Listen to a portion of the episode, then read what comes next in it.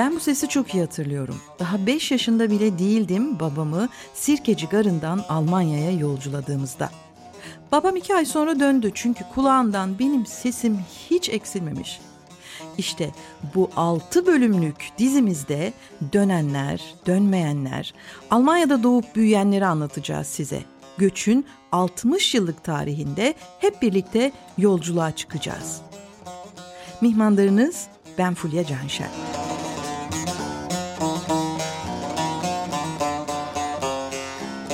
23 Mayıs 1949'da anayasayla resmen kurulan Federal Almanya Cumhuriyeti kısa zamanda ekonomik olarak da toparlanınca işçi açığı ortaya çıktı. İlk iş gücü anlaşması 1955 yılında İtalya ile imzalandı. İtalya'yı İspanya, Portekiz ve Yunanistan takip etti. Türkiye ise 30 Ekim 1961'de imzaladı iş gücü anlaşmasını.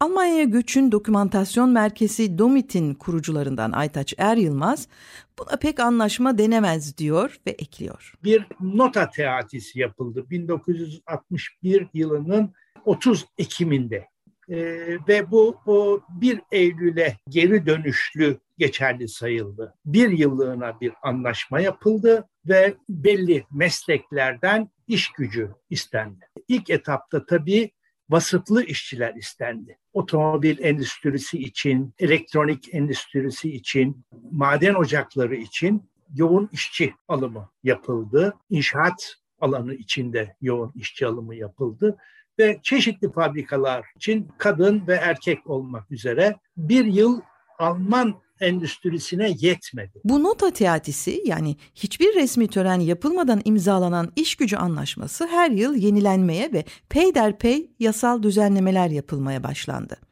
Er Yılmaz'ın dediğine göre Türk hükümeti işçi alımı için Almanya'ya epey baskı yaptı. Hatta NATO üyeliğini bile argüman olarak sundu.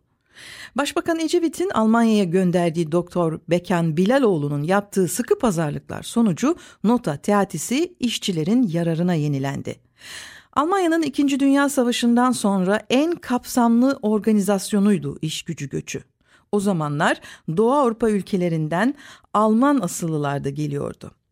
60'lı yılların başından 70'li yılların ortasına kadar 13-14 milyon işçinin geldiği tahmin ediliyor.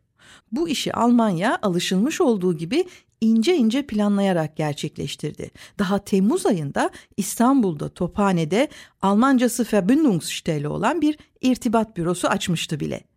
Öyle her isteyen Almanya'ya gidemiyordu. Alman tarafı için vasıflı olmak ön koşuldu. Bir işçinin vasıflı olup olmadıysa bir takım imtihanlardan geçirilerek anlaşılıyordu. Mesela kadınlar terziyim diyor ve onu Alman İrtibat Bürosu'nun alt katında bir e, bölüm vardı. Orada oturtuyorlardı e, şeyin başına, dikiş makinesinin başına.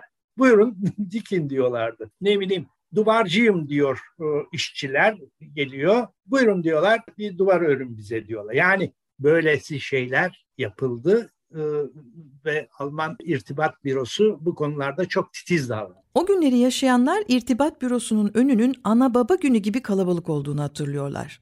İstanbullu rehber Haluk Uluhan da kenti gezdirirken mutlaka hala ayakta olan bu irtibat binasının önünde durup meraklılarına o günleri anlatıyor. Memurlar vardı Almanya'dan gelen, Arbeitsamt derler ya, doktorları vardı işte Anadolu'nun çeşitli yerlerinden başvuran insanlar, başvurmak isteyen insanlar bir takım formlar falan dolduruluyordu. Bir takım sorular soruluyordu. Tabii bir de sağlık muayenesi vardı. O meşhur fotoğraflarda görürüz böyle işte dişleri, mişleri at pazarı gibi e, kontrol ediliyor. İşte adamlar soyunuyorlar, genç genç adamlar utanıyorlar büyük ihtimalle.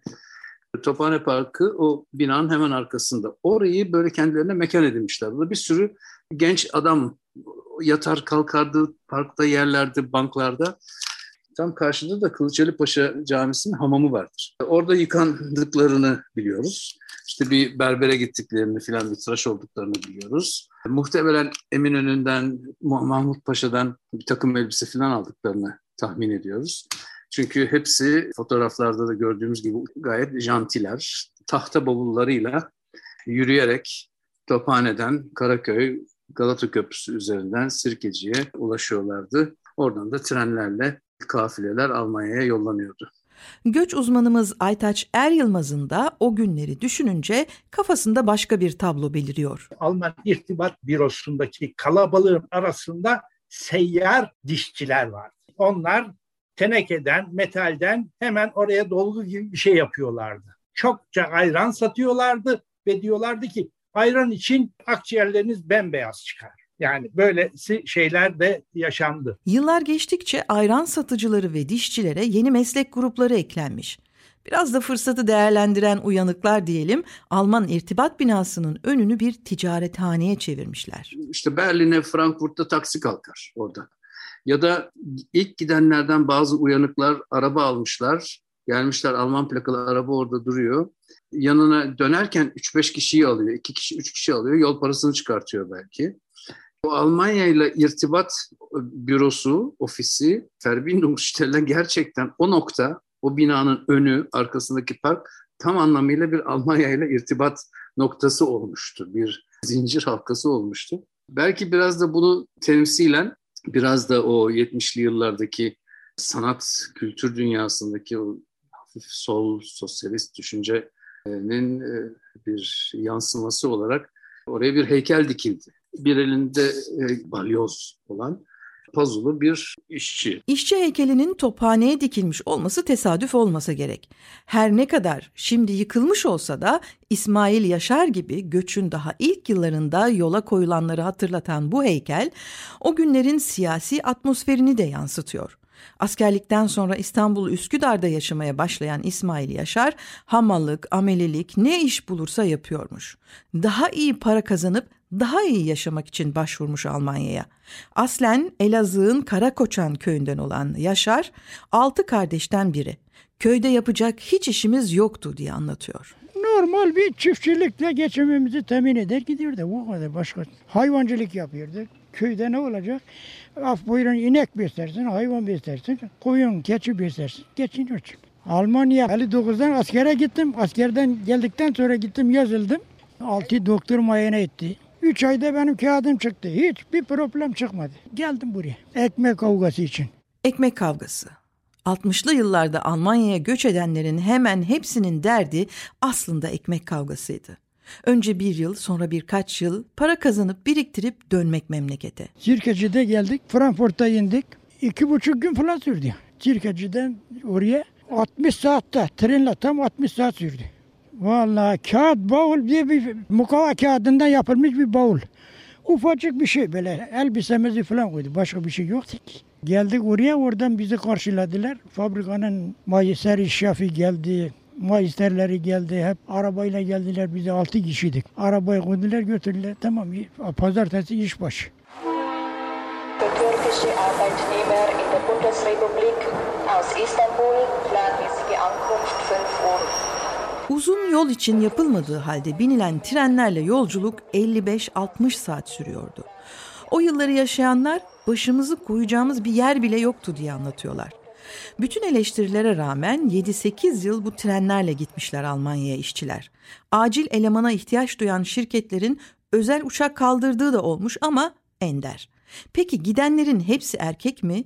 Aytaç Er Yılmaz. Alman işverenleri özellikle Siemens, Grundig gibi elektronik e, alanda çalışan e, firmalar, sonra e, ne bileyim tekstil alanında çalışan firmalar özellikle Türk kadın işçisi istediler. En temel nedeni ellerin küçük işler yapmaya yatkın olması. Ancak Türkiye'deki yasalar kocalarından izni gerektiriyordu evli kadınlar için özellikle.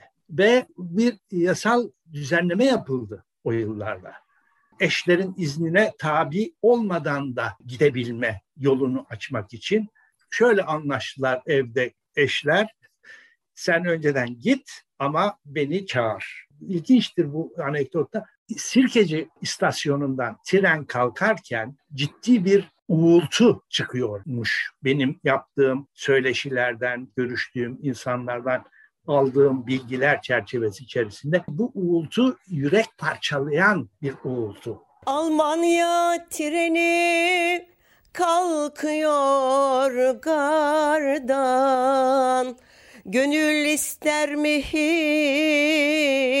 ayrılmak yardan Feleğe sözüm yok böyle yazmış yaradan. Daha sonra Köl'ün bülbülü ünvanını kazanacak olan sanatçı Yüksel Özkasap da o yıllarda Almanya'ya göçenlerden. Daha 18 yaşındayken yola koyulan Özkasap şanslıymış. Kendisini Almanya'da eğitim gören amcasının kızı karşılamış. Ben Malatya Ticaret Lisesi'nde okudum 3 sene. Bir sene Muş Lisesi'nde. E, babam oradaydı onun yanında bir sene kaldım. İki senede Ankara Yeni Mahalle Kız Lisesi'nde okudum. Okul bitince işte buradaki ablam izine gelmişti kuzenim. Biraz bizim de ekonomik sorunlarımız vardı. Hani üniversite okumak işte teyzemin yanında okudum son iki sene. Dedi gel seni Almanya'ya götüreyim. Sana orada bir işte ayarlarım. Hem çalışırsın hem okursun. 18 yaşındaydım. En küçük kız kardeşim yeni doğmuş 20 günlük bebekti. Beş kardeşiz. E, kardeşlerimi çok özlüyordum. Evi çok Yaşım çok gençti. Yani ablam olmasına rağmen kalmayı düşünmüyordum ki Alekber Çiçek hocayla Nezahat Bayram Almanya'ya konsere geldiler. O zamanlar 5000 kişilik salonlarda yapılırdı konserler diyor Yüksel Özkasap. Ali Ekber Çiçek'le Nezahat Bayram'ın da konseri hınca hınç doluymuş. Nasıl olmuşsa olmuş konserden sonra kulise gitmişler. Bu kızın sesi de iyi denince Ali Ekber Çiçek sazının tellerine vurmadan edememiş.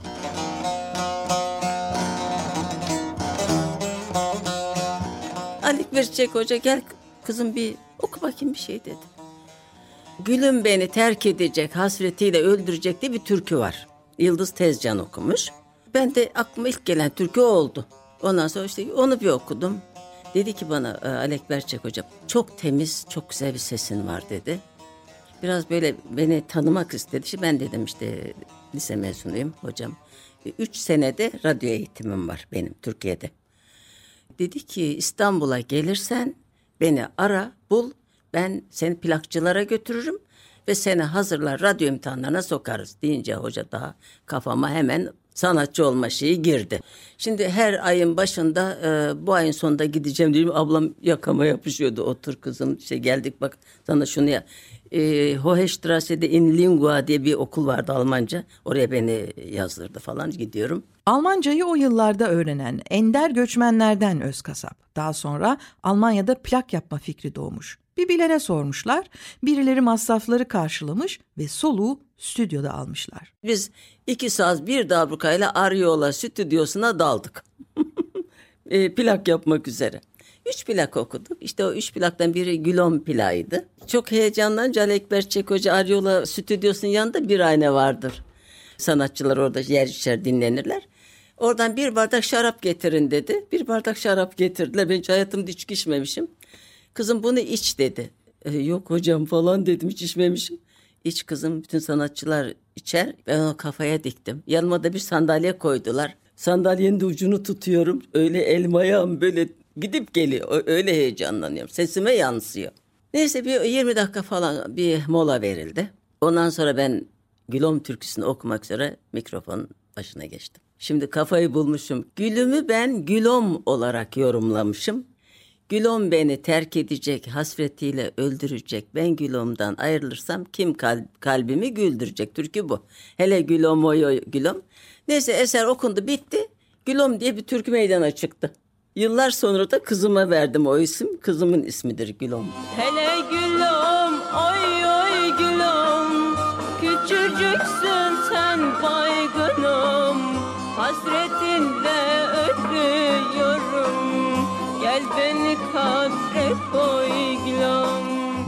türküsüyle Batı Almanya Radyo Televizyon Kurumu VDR stüdyosunda Sizin Vatanınız Bizim Vatanımız adlı bir programa katıldım diye anlatıyor Yüksel Özkasap. O yıllarda göçmenlere ana dillerinde sunulan programlar bugün olanlardan çok daha fazlaydı ve bu özel programlar kalınan işçi yurtlarında toplu olarak izlenirdi. Bu sayede ünlendim. 6 ayda 150 bin plak sattık ve bir de altın plak sahibi oldum diyor Yüksel Özkasap. Türkiye'den işte Ankara Radyosu sazları geldi. Saniye Can, Ajda Pekkan, Yıldıray Çınar o dönemdeki sanatçılar. Buradan da beni aldılar ve ben Burada ve değerin o gecesinde ilk altın plağımı aldım. İlk altın plağım nasıl oldu? Yolum düştü. Köyüne Örsan Bey Allah rahmet eylesin düzenlemişti geceyi. O gecede bir altın plak aldım. Anacığım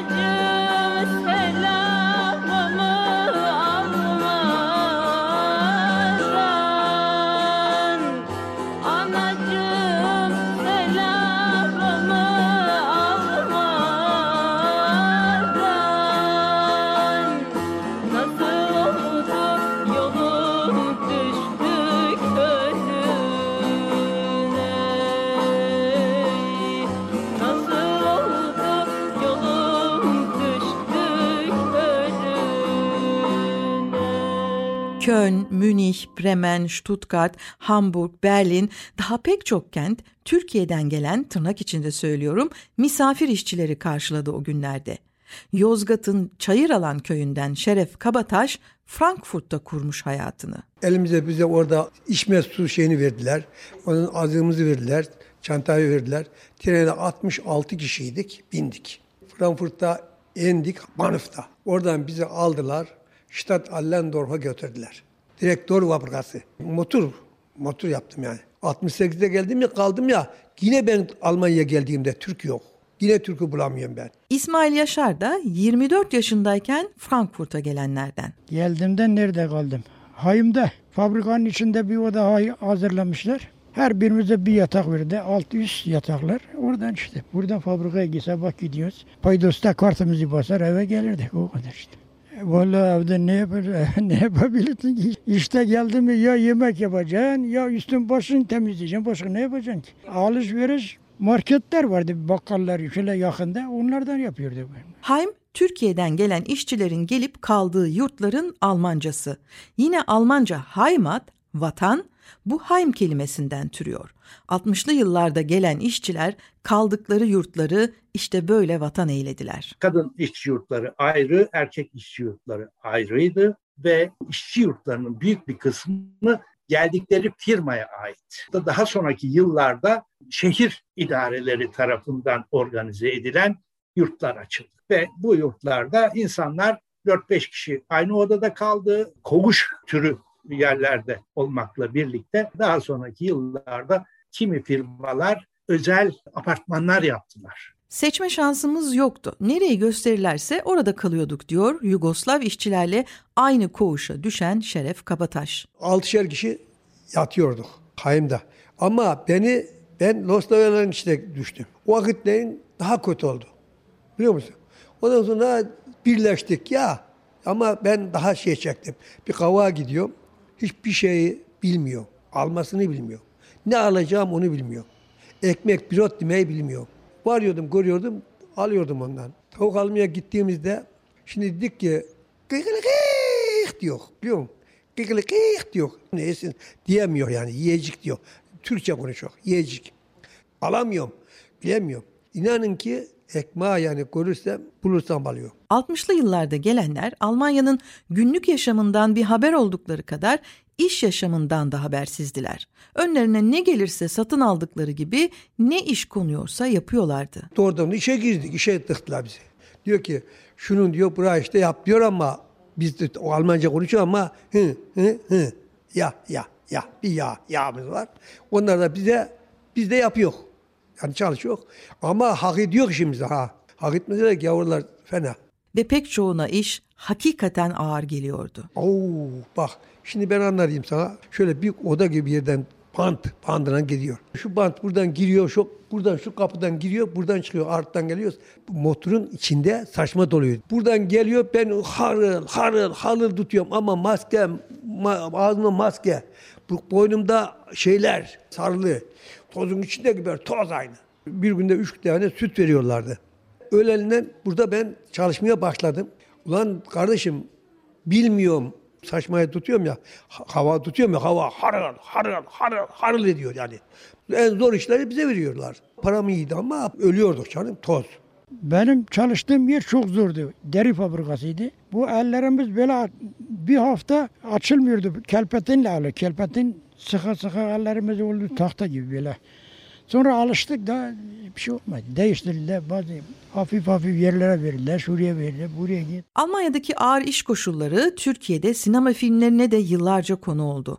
Daha sonra Almanya'da en çok izlenen sanatçı ünvanını alacak olan Kemal Sunal'ın 80'li yıllarda çekilen Gurbetçi Şaban filmi biraz kinayeli olacak ama Türkiye'dekilerin göçmenlerin Almanya'da nasıl yaşadıklarından bir haber olduğunu da gösteriyor.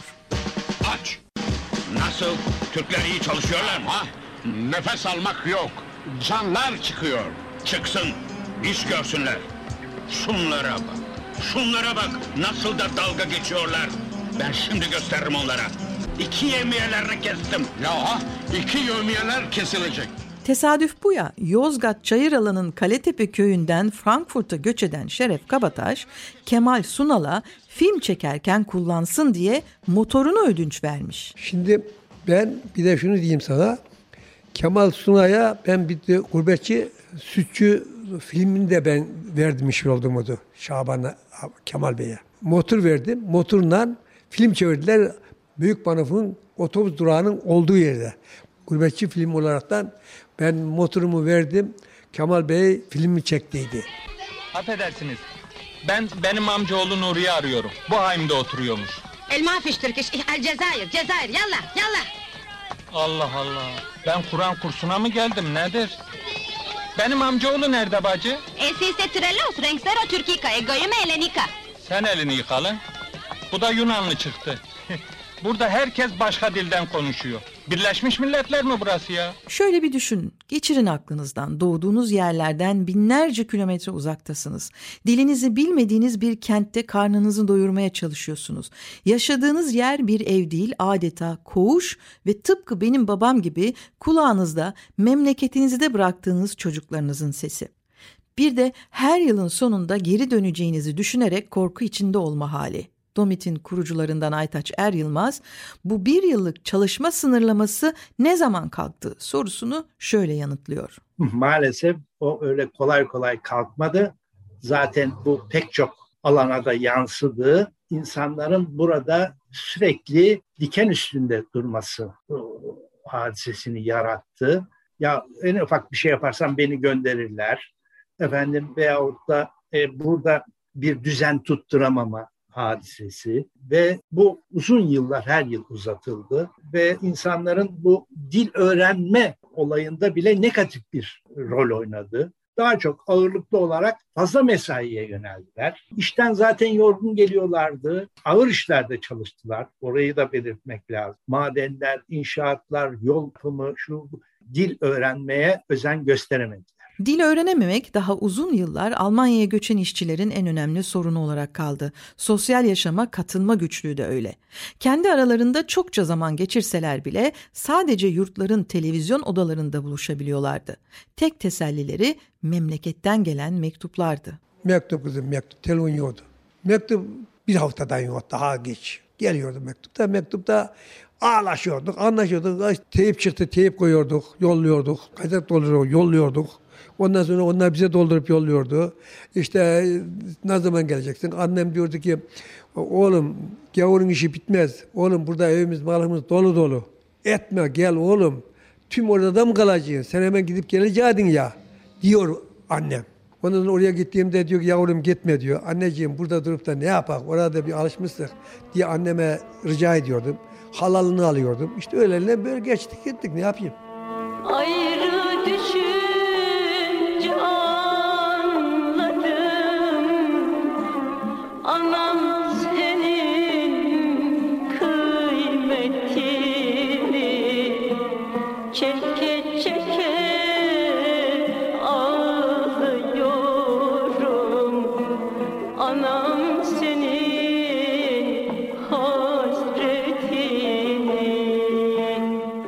Özlemez olur mu insan memleketini özlemez mi? Annem var, babam var, kardeşlerim var.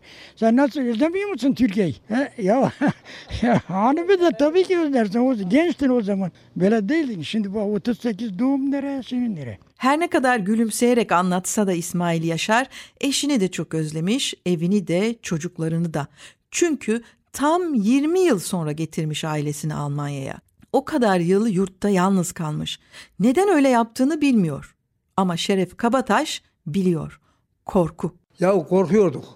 Ya o gidecek gidecek diyerekten duruyorduk ama ondan sonra çol çocuğu, çol çocuğu getirirken bir ağladım ama ben evvelki çektiğim meselelerin için honkur honkur ağlıyorum köyden çıktım.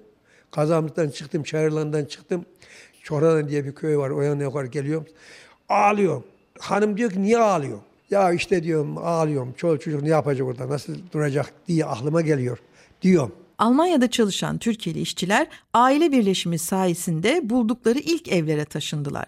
Kimi tek göz oda, bakla sofa, kimi biraz daha büyük apartman dairelerine yerleştiler. Hatta birkaç aile aynı evi paylaşanlar da oldu uzun süre. Kime sorarsanız o taşındığı ilk evi unutamıyor. Bir oda, bir mutfak dediğim bir ufacık bir yer var. Bir de yatma odam var. Üç tane çocuğuna geldim. Çocukların geldiğinde 8 yaşında biriydi. 6 mı 7 yaşında da biriydi. Biri de daha küçüğüydü kucakta. O da geldi. Ondan sonra gittik. Aa, o evde 10 gün katlan kalmış oldum. Hemen bir ev tuttum. Dört oda ki balkonu mulkun da var. Tuvaletini her çok güzel iyi. İyi ucuz da oturduk. 230'dan oturdum. Ama epeyim oturdum ha. 10 sene 20 sene geçti. Aileleri oldu, ev verdim. Burada duruyor işte. Almanya'ya ilk önce gelip alışanlar için tek odalı ev bile bazen cennet gibi geliyordur eminim. Ama eşinin daveti üzerine taşınanlar içinse buna alışmak hiç kolay olmamış. Fatma Canlı da onlardan biri. İlk günüm geldiğimde taksiyle Hayım'ın önüne geldim. Eşim Hayım'da oturuyordu. Kayınbiraderim bize bir oda kiralamış. Orada kaldık. Tek oda burası gibi bir odaydı. Gözüne canlandır. Bir şey yok. Bir koltuk vardı. Ama Allah her şeye verdi sonunda. Ben de başladım çalışmaya. 1970 yılında başladım. İlk işim kabloda, metalda çalıştım. Kabelberg'di. Kablo sarıyorduk. Elektrik kablosu mesela Mülhayim'de, Köpştirasi'de herkes bilir orayı. İşte o kablolar Fatma Canlı'ya, memlekete, ta İstanbul'a kadar yol olmuş. Şefimiz geldi söyledi. Dedi ki kabloya kağıt sarılıyordu. Üstüne iplik sarılıyordu. Sakın dedi koptuğu zaman dedi bir metre noksan yazmayın. iki metre fazla yazın. İstanbul'a Boğaz Köprüsü'ne gidecek vatanınıza dedi. O zaman daha severek yaptık. Fatma Canlı hem işini sevmiş hem de Almanya'yı.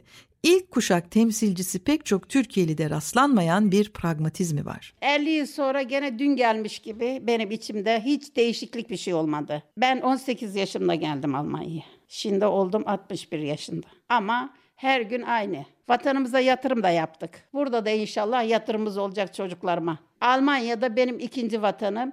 Hiç geldiğimden pişman değilim. Çünkü biz geldiğimizde sıfırdan başladık. Bir şey kaybetmedim. Yani hiçbir gün daha demedim ki acaba niye geldik bu memlekete diye. Burası da Türkiye'de ikisi aynı benim için. Fatma Canlı, İsmail Yaşar, Şeref Kabataş, Yüksel Özkasap gibi Almanya'ya 60'lı yıllarda gelip bir sene sonra dönemeyenlerin sayısı az değil.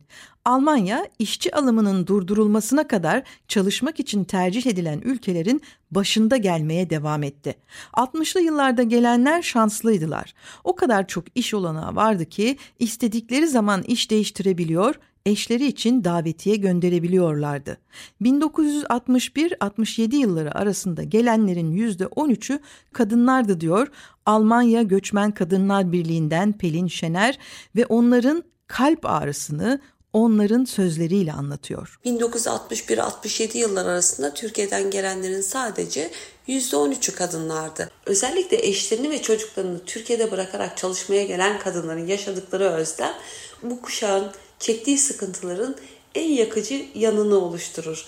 Almanya'da birinci kuşaktan kadınlarla ne zaman konuşsak kadınlar birçok kez gözyaşlarını tutamamış, memedeki çocuğumu bıraktım diyerek aradan geçen onca yıla ve çocuklarına kavuşmuş olmalarına karşın çocuklarından uzakta geçirilen zamanların halen yüreklerini nasıl dağladığını anlatmışlardır. Almanya acı vatan adama hiç gülmeyi adama hiç gülmeyi adama hiç gülmeyi Bu sızı 70'li yıllarda da olduğu gibi kalacaktı.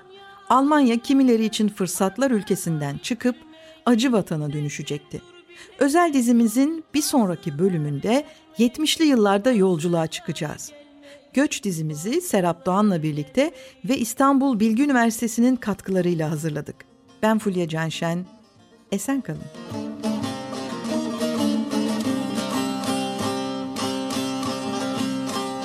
Almanya acı vatan adama hiç gülmeyi adama hiç gülmeyi adama hiç gülmeyi Almanya acı hiç gülmeyi